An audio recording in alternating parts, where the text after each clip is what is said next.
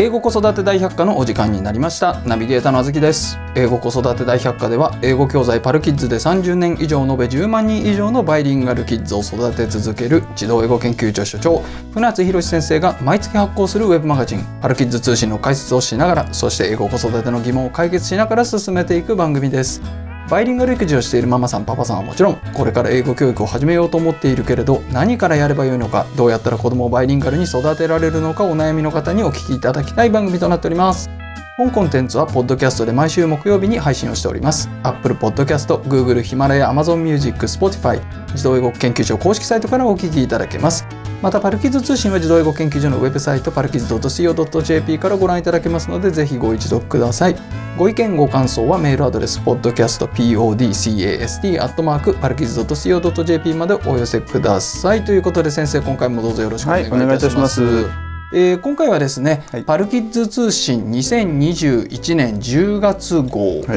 い、絵本の読み聞かせ暗唱が最も効率の良い投資であるわけと。わけいうことなんですけれども、ね、はい、はい、絵本のこの役割みたいな話はしてきましたけれども、うん、なんか絵本と投資絵本とお金を結びつけるお話ってこれまであんまりなかったんじゃないかなと思うんですけども、えっとね、一言で言うとね、はい、今ケチると 後で大変な目に遭うよってことです。そうですね、うん、まあこれ教育全般ですけれども、うん、はい、そうだから本当幼児期のね投資ほどね、はい、このハイリターンが得られるものはないのよ、はい、でもみんなケチっちゃうんだよ。やっぱりこう、うん、なんですかね？なんでケチっちゃうんですかね？うんなんか高いと思っちゃうんだよね。まあ遠い未来のことに感じちゃうんですかね？それもそうだし、はい、まああのなんだろうな。さっきも言ったけど高いって純粋に思っちゃうのよ。何とも比較せずになぜかって言ったら、はい、そのゆくゆくね、はい、小学校に行くと塾に行くじゃんか、はいはい、でその後こう中学校私立行ったらさ年間まあ何百万と100万ぐらいか学費かかるわけよ。かかりますよ。でそれと同時にこう塾行かせてさ塾だけだって50万とかかかるわけだよ。はい、で、えー、っと高校に行ったら高校に行ったでさまたお金がかかるわけよ。大学に行くんだったらさそしたら何その予備校とか通うとさまた100万ぐらいかかるんだよ。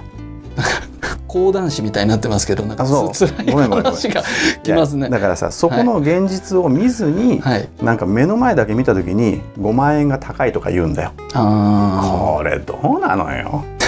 っていう っていう話で、ね、はいわかりました、はい、でですよ、はい、まあ絵本のがテーマっていうことなんですけれども、はい、僕の時代、まあ、僕がちっちゃい頃って、うん、まあ、僕は比較的2歳から保育園だったんでその辺りの記憶からあるんですけれども、はい、そんなに絵本を読んでもらったっていう記憶もないですしあと絵本って僕の祖父母に寝る前に読んでもらったのかなみたいな。ちょっと待って。はい。なんで保育所行ってたの？いやそれはもうあれですよ。あの所得倍増計画で。もうガンガンみんな働け働けで。え島根にもそれあったの？あごめんごめん。ごめんごめん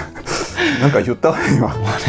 うん、勘弁してくださいよ。あつまりだから、はい、その当時だからあれだと何年ぐらい？80年ぐらいってこと？そうですね70年代ですね。70年代か、はい、えー、それで所得倍増でお母さんも働いてるもんだから、はい。えー、保育所に行ってたと。そうですそうです、うん、はい。まあそれで、うん、あのまあ祖父母に読んでもらってたんですけれども、うん、今の時代って、皆さんお子さんに絵本ってどれぐらい読んでるのかなっていうのがちょっと素朴な疑問なんですけれども、うん、そうだよね、はい、で今回さあのちょうどそのなんていうのかなそのえフェイスブックでやってるこのうちのコミュニティがあるでしょ？コミュニティありますね。あそこで、はい、なまあ、あのモデレーターのね美子さんっていう人が、はい、そのいろいろとこのトピックを投げてくれるのよ、はい、あの最新のトピック今時のみたいな教育関連のね、えーでそこでまあみんなでワイワイワイワイやってんだけども、はい、その中でこの絵本の読み聞かせ9割の親が辛いと回答してるっていう記事があってさこれ驚いちゃったよね。絵本の読み聞かせが辛い辛いって言うんだよ。何が辛いのかよく分かんないけども、ね、そう。でその中でさあの、まあ、ただこの記事自体があの、なんていうのかな。全くその引用元とかが出てないのよ。ソースが何だか分かんないんだよね。あ誰にアンケートしたとか。そうそう、うん、でそれで書かれてるんでどこまでこの信憑性があるのか分かんないんだけどもただまあその記事曰くね月に21回以上絵本を読み聞かせたいという親が6割いると。月に21回ってことは、まあ、まあ土日休んで平日は読み聞かせるってことなのかな、はい、分かんないけどさ頻度としてはそのぐらいだよね。それが6割なんだって、でもできてるのが3割。うん、うんだからこれあの全体含めてね、はい、だから親が10人いたらその月に21回以上読み聞かせてるのが3割なんだって。これまず驚きだよね。そうですね、うん、で、まあ、うん、ごめんごめん。すいません。我々の時代だったら、うん、この絵本って、うん、じゃあどうやって入手するのかっていうのって結構ハードルが高かった気がするんですよね。まあ、僕だったらそそんな図書館とかにたくさんあったのかなっていうのも疑問ですし図書館まで1 0キロぐらいありましたし。しかも歩いていかなくて、そうなんですよ。でも今ではデジタル書籍もありますし、うん、なんか昔よりも全然簡単な気がするんですけどね。ね。はい、でもやっぱこう読み聞かせができてないと。であのただここで重要なのがさ、はい、読み聞かせができてないっていうことに関してはね多分時間がないとかさ余裕がないっていうのもあるんだよ。その女性の社会進出だから何？あの梅は増やせやっていうかさその所得倍増計画のあたりでもさ女の人が社会に出てくっていう面は側面はあったでしょ、はい、でそれで保育所に入れてでもいいからあの頑張って稼げよみたいなさことがあったんだけどもそれによってその時間がなくなって余裕がなくなってそれでこの絵本を読み聞かせることができないと。であの帰ってきて辛いのにしかもほら男がよくないと思うんだからちゃんとご飯ぐらい自分で作れよっていう。ね。うん。だってあんなもんさ休みに作っといてもう何冷凍しとけばいいわけじゃんチンとして。食べれば、はい、それをせずにあの奥さんにさ負担かけてワンオペみたいになっちゃうわけだよ。しかもお仕事してるお母さんがね。でそうなったら辛いはずなのよ。はい、でそれで辛いっていうのはまあもちろんわかる。はい、ただ問題は、うん、その全ての母親が働いてるわけじゃないんだよ。そうですね、うん、先月号のパルツでも書いたけども、そのなんだ内閣府とか厚労省のさ調べによると、えっと、幼稚園に行ってる子とその保育所に行ってる子っていうのは大体拮抗してるんだよね。うん、であとはあの大体 40%45% ぐらいで拮抗してて残りの10%ぐらいがそのなんだっけあの保育園と幼稚園が一緒になってるやつあった総合ななんとか園、はいはい、子ども園ってやつかに行ってるみたいなんだよね。でいずれにしてもだけどその母親の就労割合っていうのはこれまた別の内閣府からの統計で出てるのが5割ぐらいなんだよ。つまり残りの5割の母親は働いてないのよ。そうですねだけど働いてない親が5割いるんだよ。その中で全体の9割が読み聞かせが辛いって言ってんのよ。働いてない親の中でも少なくとも4人は読み聞かせが辛いって言ってこの辛いの内訳理由の内訳が知りたいですけど、ね、そうだよね。だからなぜなんだろうって。そしたら何？子供が途中でさ割って入ってきて、うん、自分のこの読み聞かせがスムーズにいかないとかさまあ、いろいろあるらしいんだけども、まあ別に何専業主婦が暇だって言ってるわけじゃないんだよ。もちろんいろいろやることはいっぱいあるけれどもそれにしたってさ30分ぐらいを子どもの知的発達に関し関わって割くっていうことが辛いっていうふうにやっぱ思われちゃってるっていうのはさこれはまあこれ先月号のあれパルツにもあったけどもその言葉の発達が遅れる子どもたちっていうのが出てきちゃうのもある意味予測可能なのかなとか思っちゃうよね。そうですよね。うん、まあ絵本ってなんかこう子供と遊ぶ、うん、そのうちの一つじゃないですか。そうそう、はい、そうなんだよ。で実際にさその絵本は子供との遊び、まあ、接するさそうです、ね、接触する機会としてはとてもいいんだよね、はい、あのくっついてられるわけよ、はい、ペタンとさ、これすごいこのいいこの子供としては落ち着く瞬間であり、うん、でただそれがこうあのなんだろうなできないっていう。で働くことによって経済的には豊かになるけれどもただそのバーターとしてね子供との接触時間が減っちゃってるっていうのは、うん、まああるわな。でそれによってあの今よくよくというかこれ研究がまた今回もいくつか引用してるんだけども、はい、あの幼稚園、まあ、未就園児未就学児か。未就学児の時点での絵本の読み聞かせ量、はい、もしくはそのあり方、はい、っていうのが小学校以降の学力に影響してるっていうあの研究があるんだよね。はい、で実際にその、まあ、幼児期に絵本から始まるその、まあ、言葉との関わり方、うん、まあ、あの書かれた文字との関わり方っていうのが、えー、小学校の語彙読解力、まあ、を含めたその学力とは性のせあの相関関係にあると。あなんか想像できますね。そうなんだよね、うん、でやっぱ幼児期の絵本の読み聞かせっていうのが小4の段階での理解力っていうのにまあ、強く影響してるなんていう研究結果もあるとさ、うん、学力が担保できない子どもたちの予備軍みたいになっちゃうのかなっていう。っていうことはちょっと危惧してるね。これ教えてもらえれば、うん、読まない手はないなって感じがするんですけどね。そうそうそう。うん、でさ、あのー、結局だからさっきも言ったけども母親が働くっていうことはさ、はい、経済的な、まあ、メリットがあるんだけれども子どもとの接触時間っていうものを、まあ、失うっていう、まあ、相互取引のバーターの関係にあるわけよ、はい、どっちを取るかなんだけども、うん、結局だけどその経済的にメリットを得たとしてもそれを子どもの教育費に 回したりするわけじゃんか、はい、そうすると何のために 働いてるのかなみたいなことになっちゃうのかなとは思ったりもするけどね。そうですね、まあ、うん、今の時代だと、まあ、お母さんだけが絵本読みっていうことじゃなくて、まあ、お父さんもねもちろん絵本読みしていただいて、うん、お母さんはお金のためじゃなくて、そのもしかしたらこの自分のしたいことがあって働きに出てらっしゃるかもしれないんでね。はい、そうキャリアもねもちろんあるからさ別にこれは女の人に仕事をするなって言ってるわけじゃない。そうですよね。で、うん、昔と比べるとその男性の方があ男性が子育てに参加参画するっていうのは、うん、よくある話なので、うん、昔よりもむしろ環境が良くなってる可能性もありますよね。まあ、ただその男の人が子育てに参画する仕方っていうのがやっぱしよく分かってないからさだからもうちょっとその男子に対する父親に対する育児教育みたいなものはしていった方がいいと思うよね。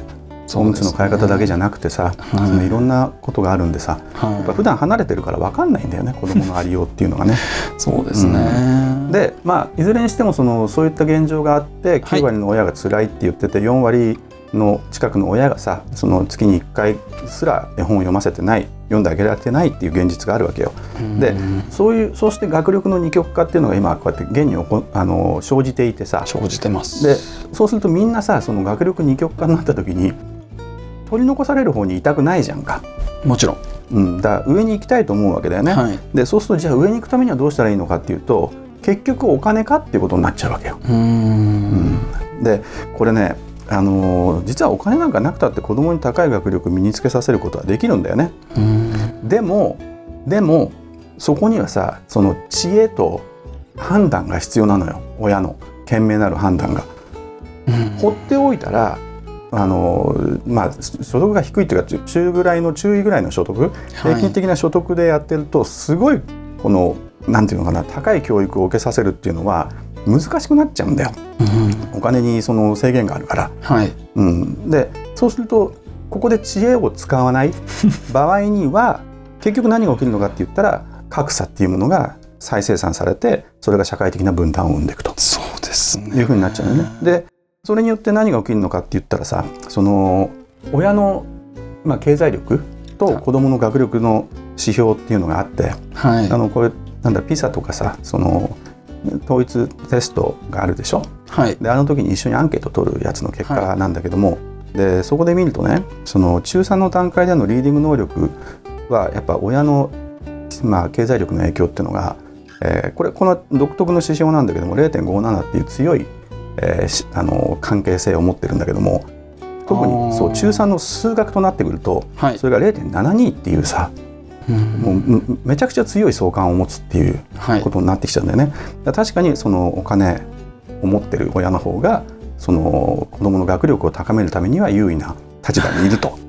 これ先生ね、うん、そのさっきお金がなくても、うん、そのまあ親のこの努力次第というか知知恵次第で、うん、そのできるじゃないかみたいな話があったじゃないですか。ただ知恵がある親はお金持ってたりみたいなことがあっったりする。なんかその、うん、なんて言うんでしょう。あのお金持ってらっしゃるご家庭って、うん、その僕の見た感じだと相当、知恵使ってらっしゃるんですよ。うん、はい、まあねお金貯めるのも知恵が必要だしね。そうなんですよ。うん、なのでどうやって埋めいやだから簡単な話だからさその子供の教育っていうのが重要であるよっていう放っておくとすごい後々その経済的な負担負担が高まるよっていう中学校高校になった時にね。もちろん。っていうことに思いを馳せる知恵でいいと思うんだよ。あうん、そこが見えてれば、はい、後で辛い目に見たくない思いしたくないでしょ？もちろんです。そう。だから投資するのよ、うん、だけどそこを見ない想像力がなければあの今を楽しんでしまうと。今楽しむんだったらこれライオンみたいなもんで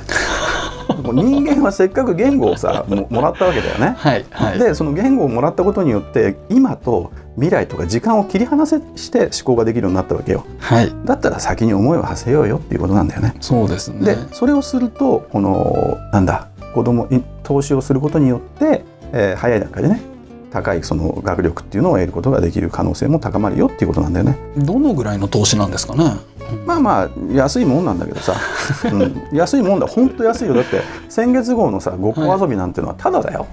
ああただですね。うん、はい。ただでしょ？はい。でパルキッズにしたってさたかが知れてるじゃない？4年間でいくら？30万とか40万でしょ？そうですね。それでだって一生英語に苦労しないんだったらさこんな安いものはないと思うんだけどまあまあ、それはいいとして、はい、ただやっぱあのー、なんだアメリカに次いで日本っていうのはさその格差が激しくてしかもジニ係数っていうその格差の再生産、うん、の率なんかにもこの影響するっていうようなその固定化がされてくるっていうような傾向が見られるんだよね。は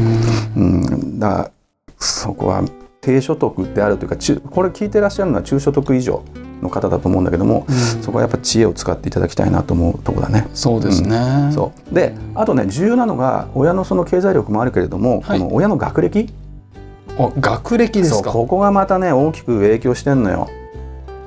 うん、これ何かっていうとね親の学歴が高ければやっぱし子供に高い学歴が、えー、生じるというか子供は高い学歴をゲットするっていう傾向にあるんだよね。で特に母親、うん、これ辛いよね。これ何度も言ってるけどもここの子供の学力を決定づけるのは母親の知性なんだよ。うん、父親はねあんま関係ないのよ、はい、って言ってきたじゃない、はい、そしたらそれがやっぱしね統計でも出ててさ本当父親のそのなんだろうなその学歴っていうのはそれほどまあもちろん影響するんだけど、はい、母親のそれほどではないんだよ。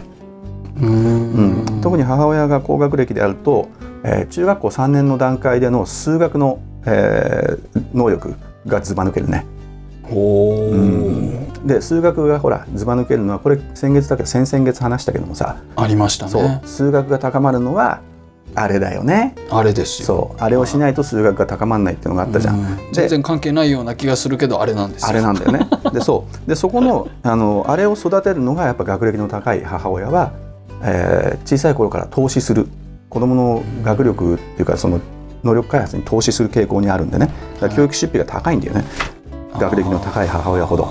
うん、そっか。学歴の高い母親はまるまるシンキングとかもできるのかもしれないですね。そう。でただここで重要なのがさっき繰り返して言ったように学歴の高い母親っていうのは、働いてる要するに経済活動に参加している可能性が高いわけ。高いですね。でそうなるとその稼いだお金があるので教育出費が支出が高くなってる。はい、ただそれとバーターで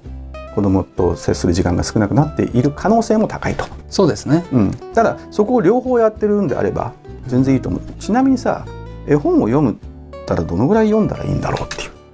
どのぐらいっていうと例えば1日何冊かみたいな話ですか？まあそう冊数だとさ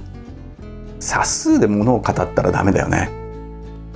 うん、だってさあの考えてくれあのね小学校のそのが高学年になった学力と、はい、あの絵本のあの絵本じゃないわ。その貸し出し図書館の貸し出し本の貸し出しの冊数には相関関係ないのよ。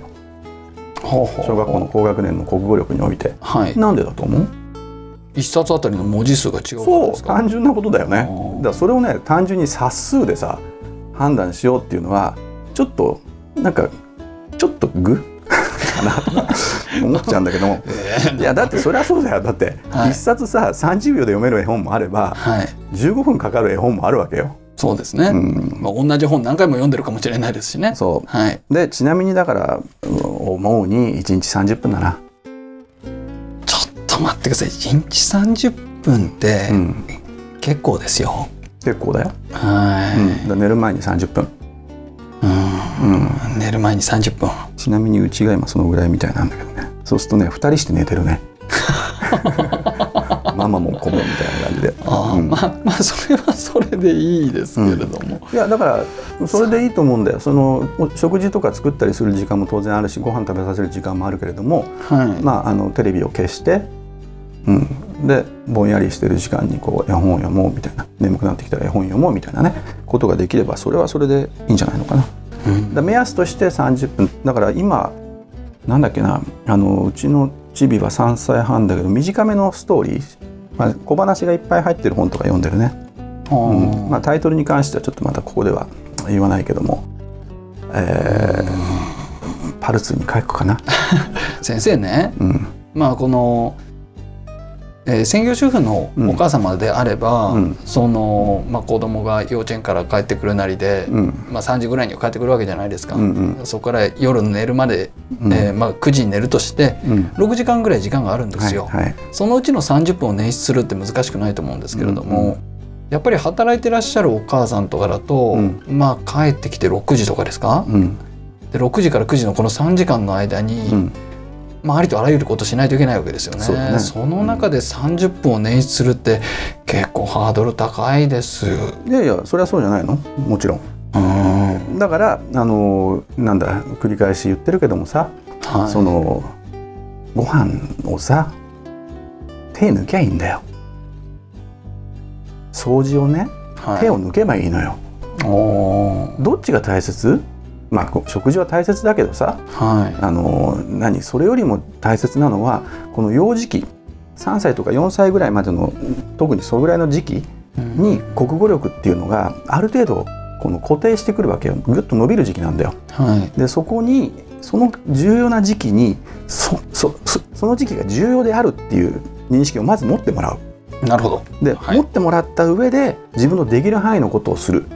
だからそこまではちゃんとご飯作ってたのかもしれないけどもいや今は子どもの国語力っていうふうに割り切って、はい、もう本当に髪の毛ボサボサじゃ困っちゃうけども仕事されてるんであればね、うん、ただその家の中はちょっと多少汚くても食事も本当に昼昼食というかさ中食っていうの。メメニューがいつも同じでも別にいいじゃないかと。全然いいじゃないカレーだってさ、うん、何だっていいと思うんだよね。でそういうふうにすればいいと思うねだからそこはだから時間のやりくりあと経済的なものっていうのはさあの親のそのやりくり次第だと思うんだよね。その時期にそれが重要である。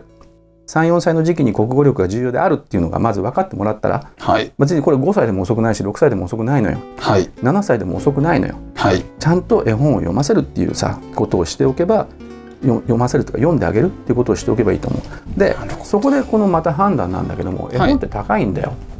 そうですよ。結構高いですよね、う。ん、一冊なんか平気で1,000円2,000円するじゃないですか。するするうん、それ高い？いやまあ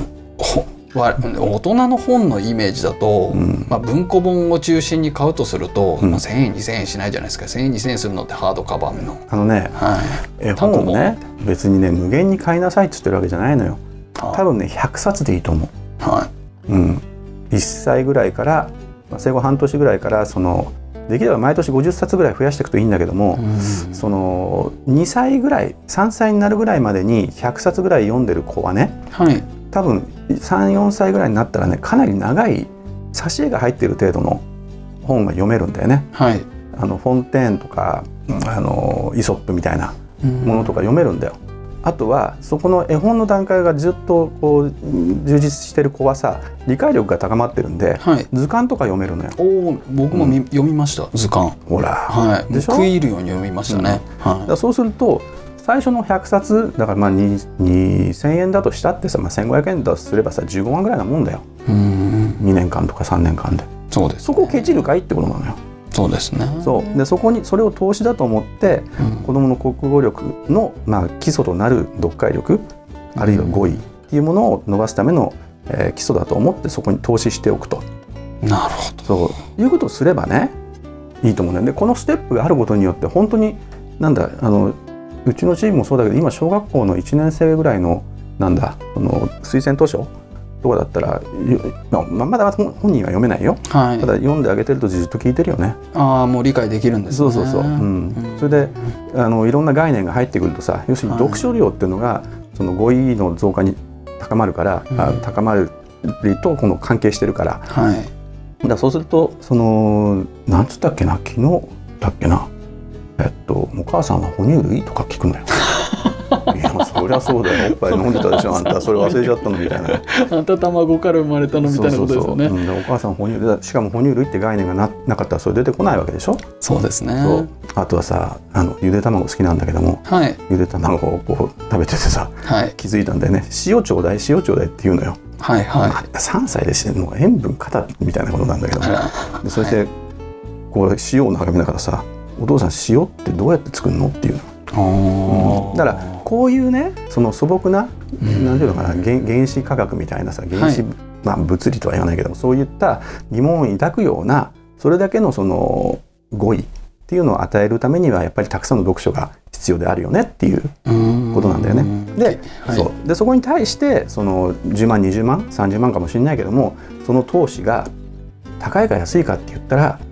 この幼児期の読み聞かせっていうのが小学校以降の国語力をはじめとした学力に関係してくるんであればこれは決して高い投資じゃないと思うよ。なるほど分かりました先生。うん、ということで、はい、えーと、前半部分はこのぐらいにしたいなと思うんですけども、はい、なのでまあ前半ではね、うん、そのまず投資しましょうよと。絵本投資しましょうよっていうことですね、プラス、あとはその実際に、えー、買った本を読むっていう時間の捻出ですね。うんね。ここをちょっとえー、工夫しましょうよというところのお話だったんですけども次回はじゃあそのいわゆるその投資して読解力を上げるなり、うん、えー、国語力を上げるなりっていうところに、うん、その絵本の読み聞かせが、えー、絵本を与えるっていうことがね、うん、どういうふうに関係してくるのかっていう、うん、そのあたりの話に迫っていきたいかなと思います。はい、先生、ありがとうございました。はい英語子育て大百科はポッドキャストで毎週木曜日に配信をしております。Apple Podcast、Google、ヒマラヤ、Amazon Music、Spotify 自動英語研究所公式サイトからお聞きいただけますぜひサブスク登録をして毎回お聞きいただけますと幸いです。またパルキッズ通信は自動英語研究所のウェブサイトパルキッズ .co.jp からご覧いただけますのでぜひご一読ください。船津先生の著書子供の英語超効率勉強法こちら換気出版から出版されております。こちらも英語子育ての参考になりますのでぜひご一読ください。ご意見ご感想はメールアドレス podcastpodcast.parkiz.co.jp までお寄せください。それでは皆さんまた次回ありがとうございました、はい、ありがとうございます。